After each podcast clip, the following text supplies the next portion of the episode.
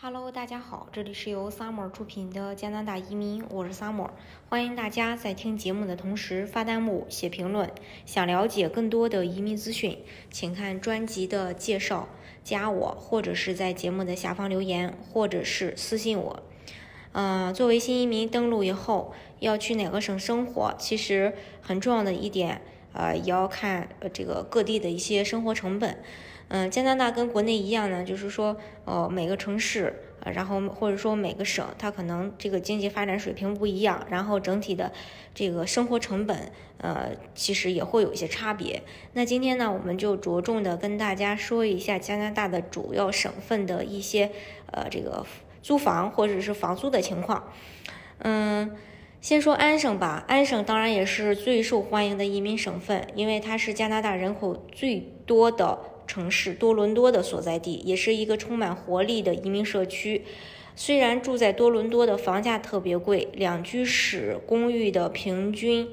的这个房价是八十五万澳呃加币，租金平均每个月是两千三。但是安省的某些地方是生活成本最便宜的地方，比如说苏圣玛丽市，呃，两居室公寓的价格是一千加币。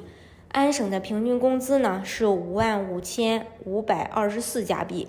然后再说一下 B.C 省，B.C 省也是另一个非常受哦这个移民欢迎的一个目的地，因为呃温哥华就在 B.C 省，当然温哥华也是一个非常美丽的城市，周围环绕着山河山景，其生活方式和适中的温度。使你可以在同一天滑雪和打高尔夫。温哥华及其周边的地区，呃，也是特别的贵。两居室公寓的平均房价是一百三十万加币，租金平均是两千七百九十三。但是 B.C 省的一些地方在租金和房产上面都是可以承担得起的。嗯，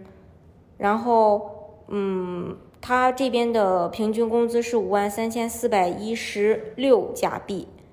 然后大温地区也不光只是说，呃，有温哥华，然后华人这几年啊去的比较多的地方，什么，呃，这个苏里啊、白石啊这些地方也都可以，呃，有很多的华人慢慢的也会选择在那边。然后整体的这个呃公寓的价格还有房价相对来说其实是可以大家能承担得起的。再说一下草原三省。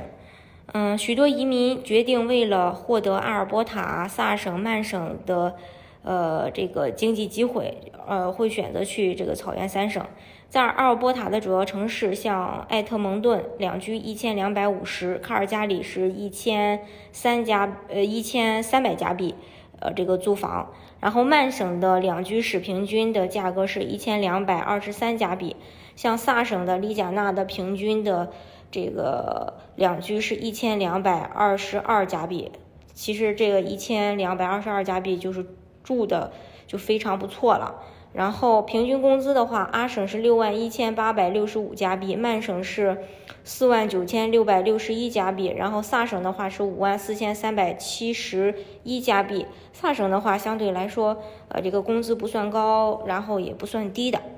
再说一下。这个大西洋四省，许多人搬到大西洋四省，包括去这个新斯克省呀、纽芬兰、拉布拉多呀、呃新布伦瑞克呀、爱德华王子岛呀，